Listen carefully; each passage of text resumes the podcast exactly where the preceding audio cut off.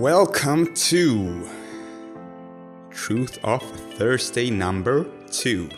Today we are talking about a physical topic on the topic of uh, your body, and uh, it is about energy balance. And it is very important to know that it is very important to keep your energy expenditure, so your calorie use during the day, at a level which is not way more or way less than your calorie intake or your energy usage during the day.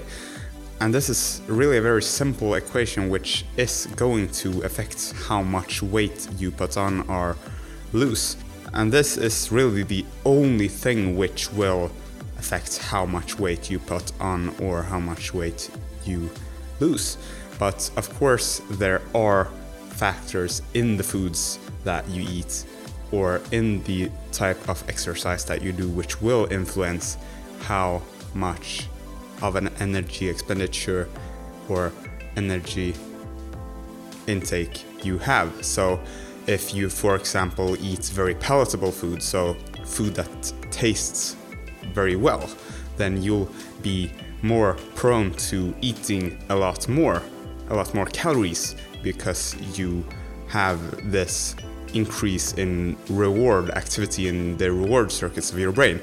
And that will lead you to more often eat more calories. And if you don't exercise, then you won't have high metabolism because you won't expend that much energy during the day. So it will be hard for you to not eat too much in the society that we live in today. But at the end of the day, you won't lose weight if you don't eat less than you expend, and you won't gain weight if you don't consume more than you expend.